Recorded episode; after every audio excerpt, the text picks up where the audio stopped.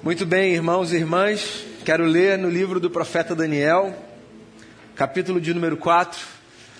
Esse é o nosso segundo encontro numa série que a gente começou semana passada, chamada Extraordinário. A possibilidade da gente refletir sobre o fato de que talvez no ordinário da vida estejam as coisas mais extraordinárias da nossa existência. Então, semana passada a gente conversou sobre a necessidade da gente proteger o coração do deslumbramento, sobre como é fácil na vida a gente se deslumbrar nas circunstâncias, pelas circunstâncias, e sobre como a gente precisa proteger o nosso coração, porque em protegendo o nosso coração a gente guarda a nossa existência de buracos que às vezes se abrem diante de nós e a gente cai nessas fossas, porque a gente acredita em coisas que são tão passageiras. Hoje eu quero avançar e eu quero conversar sobre a importância da gente buscar durabilidade num mundo tão descartável. E eu escolhi esse texto porque eu acho que esse texto é um alerta sabe, quanto à cilada de nós darmos atenção demais e importância demais àquilo que tem valor de menos. Então o texto diz assim, Daniel capítulo 4, a partir do verso 28. Tudo isso aconteceu com o rei Nabucodonosor. Doze meses depois, quando o rei estava andando no terraço do palácio real da Babilônia, disse: Acaso não é esta a grande Babilônia que eu construí como capital do meu reino, com o meu enorme poder e para a glória da minha majestade? As palavras ainda estavam nos seus lábios quando veio do céu uma voz que disse: É isto que está decretado quanto a você, rei Nabucodonosor. Sua autoridade real lhe foi tirada você será expulso do meio dos homens, viverá com os animais selvagens e comerá capim como os bois. Passarão sete tempos até que admita que o Altíssimo domina sobre os reinos dos homens e os dá a quem quer. A sentença sobre Nabucodonosor cumpriu-se imediatamente. Ele foi expulso do meio dos homens e passou a comer capim como os bois.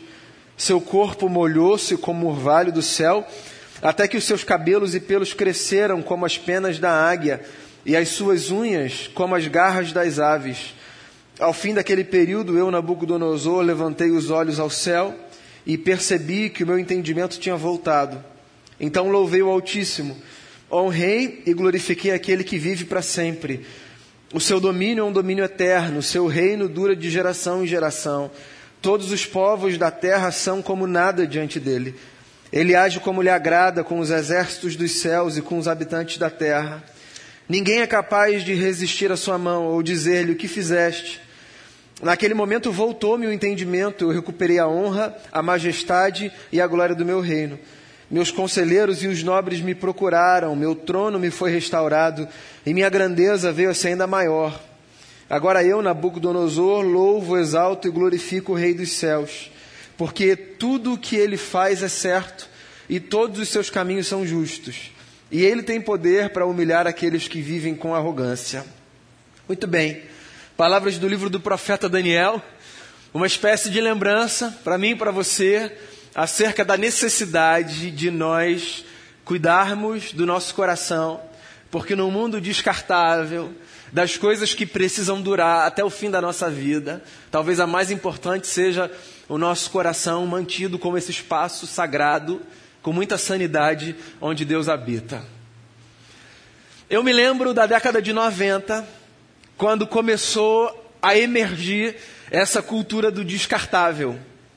Que, se não me falha a memória, no nosso cotidiano, essa cultura do descartável emergiu a partir, por exemplo, da substituição de utensílios básicos e triviais do nosso cotidiano, com o propósito de facilitar a nossa vida. Então, por exemplo, a gente começou a usar pratos descartáveis em algumas ocasiões e talheres descartáveis. Então eram copos, eram pratos e eram outros utensílios que para alguns eventos facilitavam a nossa vida, né? Você não precisava lavar aquilo tudo depois, era mais prático. Na década de 90 esse negócio começou, sabe, a borbulhar. E isso foi se alastrando. E dos utensílios cotidianos que eram usados de vez em quando para facilitar a vida, isso foi, por exemplo, para produtos que a gente adquiria. que baratearam o seu custo também porque tiveram a sua qualidade comprometida, não é isso? Eram descartados com mais facilidade, até como incentivo para que se comprasse mais. Isso foi se alastrando. E foi se alastrando, penso eu, para além dos limites saudáveis da cultura do descartável, como eu chamo aqui nessa manhã na nossa conversa. Porque essa ideia de que a gente podia usar coisas que facilitariam a nossa vida se a gente usasse e jogasse fora depois, ela foi ganhando espaço em outras áreas da vida nas quais a gente não devia tratar as coisas como se elas pudessem ser descartáveis. Então, dos utensílios, dos produtos e de alguns serviços, a gente passou a alastrar a cultura do descartável para os relacionamentos, para o nosso tempo, para as pessoas. E parece que a gente perdeu o controle desse negócio. Porque agora a sensação que eu tenho é que a cada dia a gente tem menos noção do que deve ou não deve ser descartável na nossa vida. E eu percebo isso quando eu me deparo com um fenômeno que não é um fenômeno que me é externo, é um fenômeno que me acomete também. Eu percebo isso quando eu me deparo com o fato de que muitas vezes eu me encontro dando importância demais àquilo que deveria ter importância de menos. E dando valor demais a coisas que deveriam ter valor de menos. Pois é, a gente vive nessa era, que eu estou chamando aqui de a era do descartável. Mas me parece que parte da sabedoria da vida está em nós não perdermos a capacidade de discernir o que pode ser tratado como tal e assim desprezado, e o que deve ser tratado como elemento de durabilidade na nossa existência. Por que essa distinção? Dentre tantas coisas, por uma, para que a gente dê mais importância àquilo que vale mais. Essa é uma das tragédias da vida. Não sei quantas vezes você para para avaliar o curso da sua jornada. A gente faz isso em ciclos maiores, a gente faz isso em ciclos menores. A gente faz isso às vezes no trabalho. Inclusive, no trabalho, às vezes, a gente é forçado a fazer isso. Né? A gente tem que fazer avaliações rotineiras. A gente faz isso na família, às vezes. A gente faz isso diante do espelho, sabe, num exercício de autorreflexão. Fato é que é importante que na vida de vez em quando, a gente pare para avaliar se a maneira como a gente está administrando as coisas está sendo feita de uma forma que parece ser adequada. E é muito bom quando a gente constata que sim, está tudo ok. Pô, estou dando um tempo legal para minha família, estou focando aqui no meu trabalho, conseguindo desempenhar as minhas tarefas, estou me dedicando aqui a essas coisas que para mim são sagradas na minha vida com Deus. É muito bom quando a nossa constatação é tá tudo no lugar, sabe, recebendo a atenção que merece. O contrário também é verdadeiro. É muito angustiante quando a gente olha para a vida e geralmente a gente faz isso de forma retrospectiva, ou seja, quando alguma coisa já aconteceu, e a gente chega à conclusão de que a gente passou muito tempo com coisa que importava de menos, e a gente passou pouco tempo com coisa que importava demais. É muito angustiante quando a gente percebe, por exemplo, que às vezes as pessoas que menos importavam na nossa vida, porque sim, há pessoas que importam mais e há pessoas que importam menos. Não tem a ver com valor, com dignidade, tem a ver com camadas de relacionamento. É muito ruim quando a gente percebe que as pessoas que importavam menos tomaram mais o nosso tempo do que as pessoas que importavam mais. E é muito ruim quando a gente percebe que alguns dos nossos projetos, que para gente são representações de grandes impérios que jamais serão destruídos ou abalados, na verdade não passavam de verdadeiros castelos de areia. Essa história é a história de um sujeito que, do alto do seu poder e da sua glória, acreditou que ele pudesse fazer com que o mundo girasse em torno do seu umbigo. E quando a gente acha que a gente pode fazer com que o mundo gire em torno do nosso umbigo, a gente perde a noção do que é importante e do que não é. E essas referências do que é durável e o que é descartável, parece que elas se apagam na nossa cabeça. Essa história é a história de um exemplo a não ser seguido. Sim, na Bíblia há histórias de exemplos a serem seguidos e histórias de exemplos a não serem seguidos. Não apenas na Bíblia, na vida, certo? A nossa biografia é essa coletânea de experiências que podem ser seguidas, imitadas, inspiradas e de outras tantas que devem ser, no máximo, uma lembrança de um caminho que a gente não deve percorrer ou que outros não devem percorrer.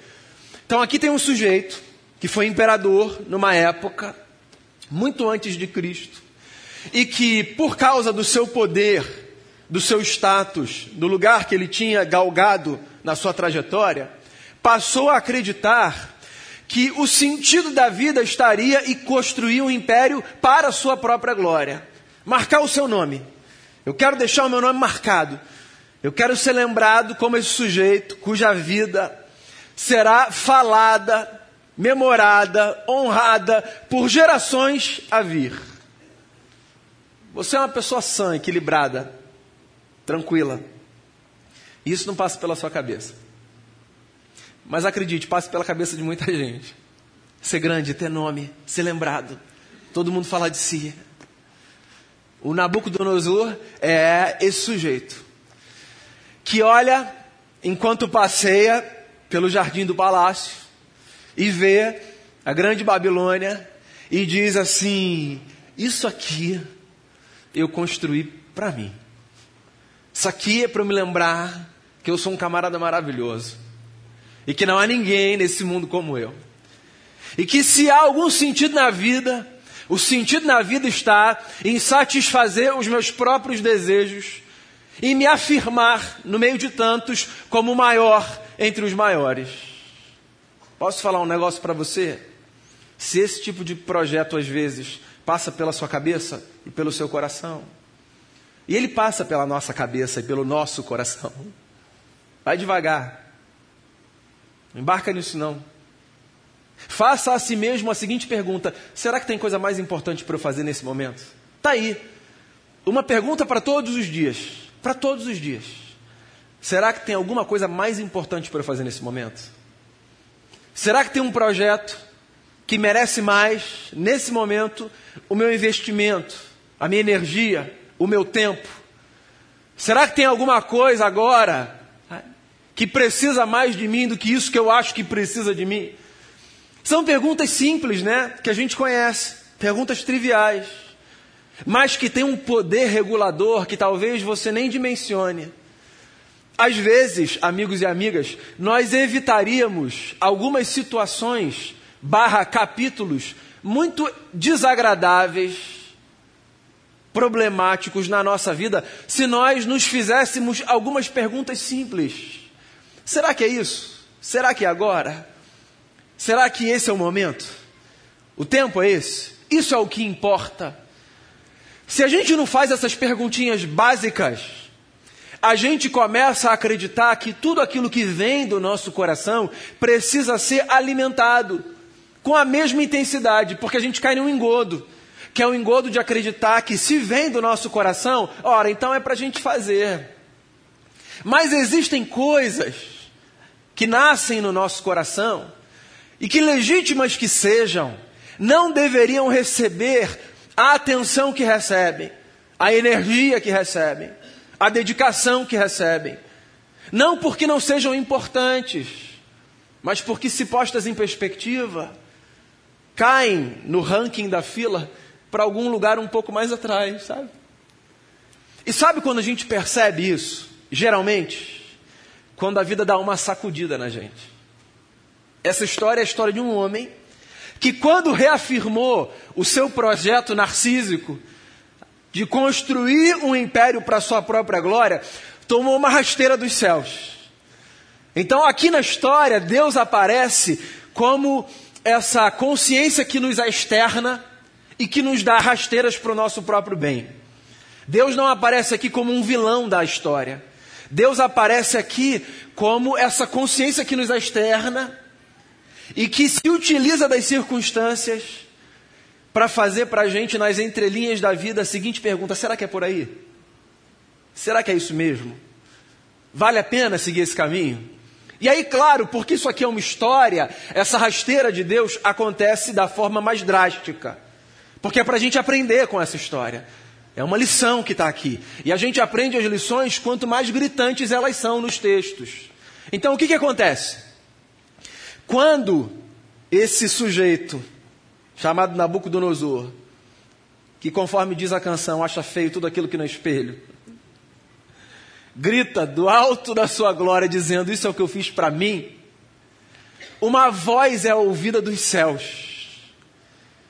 E essa voz que é ouvida dos céus decreta um destino para esse camarada que acha que é o centro do universo. E o que essa voz decreta é a mudança de uma circunstância que faz com que esse camarada, num estalar de dedos, saia do palácio mais poderoso daquela época para o lugar das feras do campo. Isso é uma representação de algumas coisas. Primeiro, de que esse mundo que capota, às vezes provoca na nossa história mudanças rápidas o bastante para que a gente se antecipe a elas. Então, algumas mudanças que a vida provoca são mudanças que a gente consegue manejar e antecipadamente, de alguma forma, a gente consegue se orquestrar, se arrumar. E aí a gente evita, sabe, alguns cenários, porque a gente percebe tendências, movimentos. E a gente vai lá, dá uns passos para cá. Parece que cai uma ficha. E a gente diz assim: opa, não é bem por aí. Então há mudanças na vida que vêm numa velocidade que a gente consegue dançar conforme as estações vão mudando.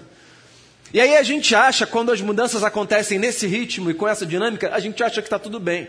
A gente continua se achando malandro. A gente vai levando. E a gente continua administrando as coisas da forma que a gente administrava. A gente continua, por exemplo, dando valor demais àquilo que tem valor de menos, importância demais àquilo que tem importância de menos, tempo demais para aquilo que deveria receber tempo de menos. Só que há outras circunstâncias na vida que não são circunstâncias tão generosas nos seus processos.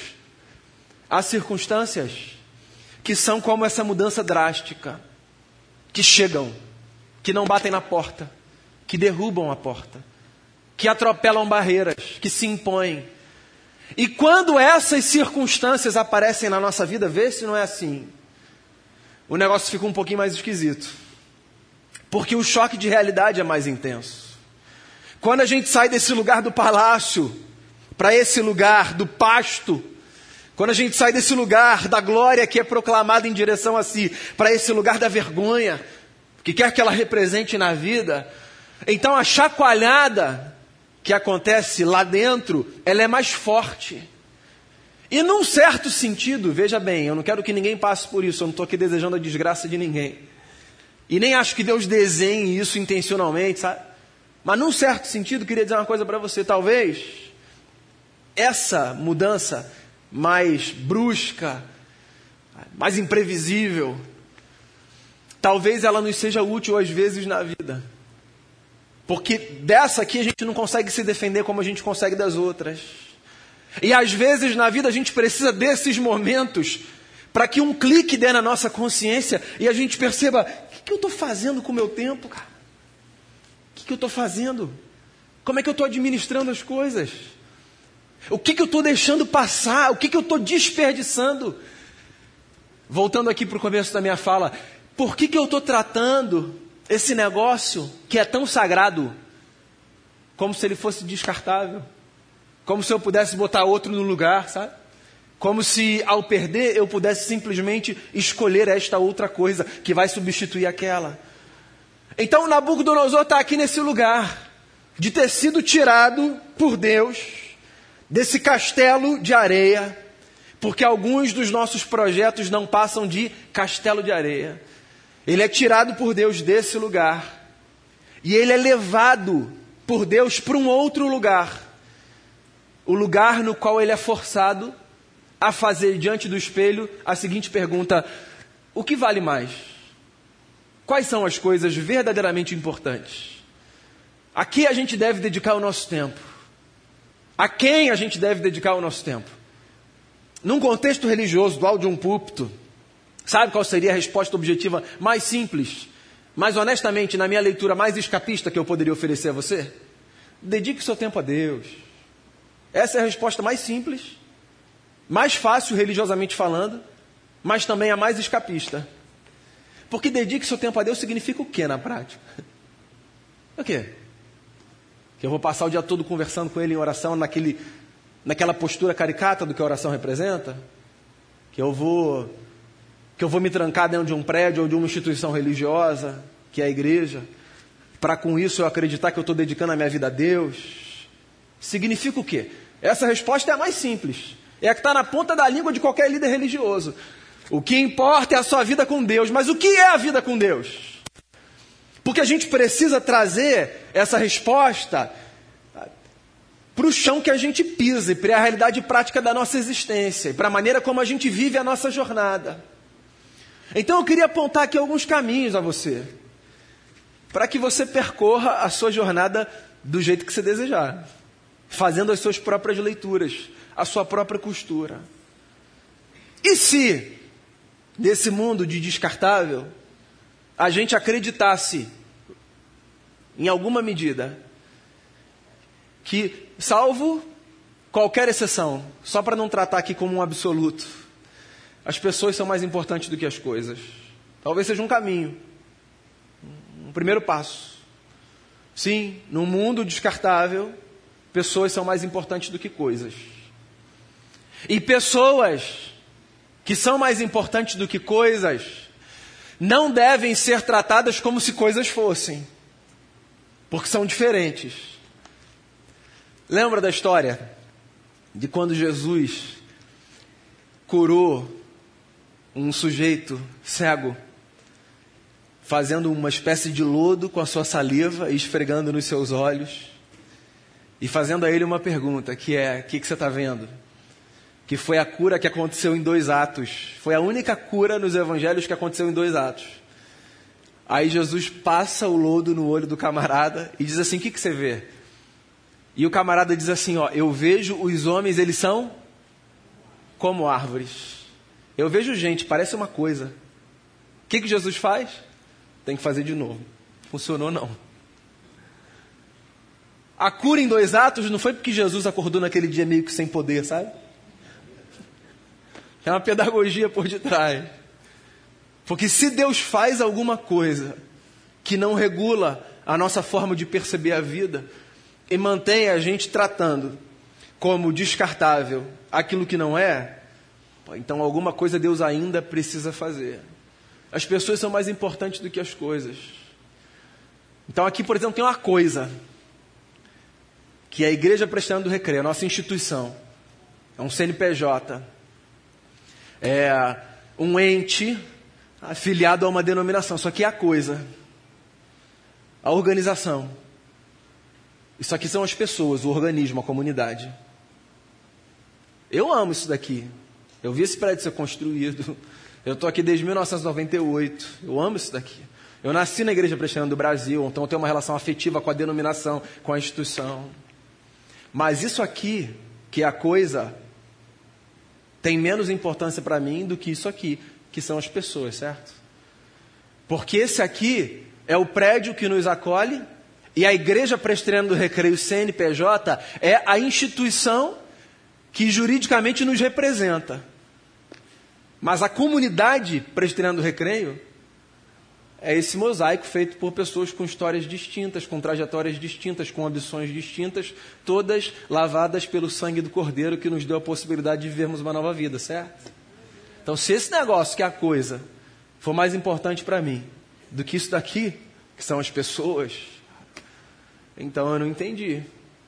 E é possível que eu esteja construindo os meus castelos de areia, que em algum momento me farão perceber que há coisas que valem mais do que isso, que captura a minha atenção. Pessoas são mais importantes do que coisas.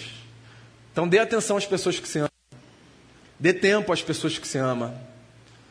Eu sei, às vezes custa, a nossa paciência. Mas para você não achar que você é uma pessoa maravilhosa, custa dos outros também, camarada. Custa. É? Claro que custa. O mesmo esforço que você faz em tese, o outro faz. Ou você acha que você é essa pessoa tão bonitinha, esse alecrim dourado que nasceu no campo sem ser semeado? Devagar, né? Ô Nabucodonosor, baixa a bola. Pessoas são mais importantes do que coisas. entre as pessoas, segundo o conselho que eu dou a você, saiba manejar graus de importância. Faça isso. Não tem a ver com dizer que alguém tem mais valor do que outro alguém. Não tem a ver com isso. Não tem a ver com dizer que alguém tem mais dignidade do que outro alguém. Não tem a ver com isso.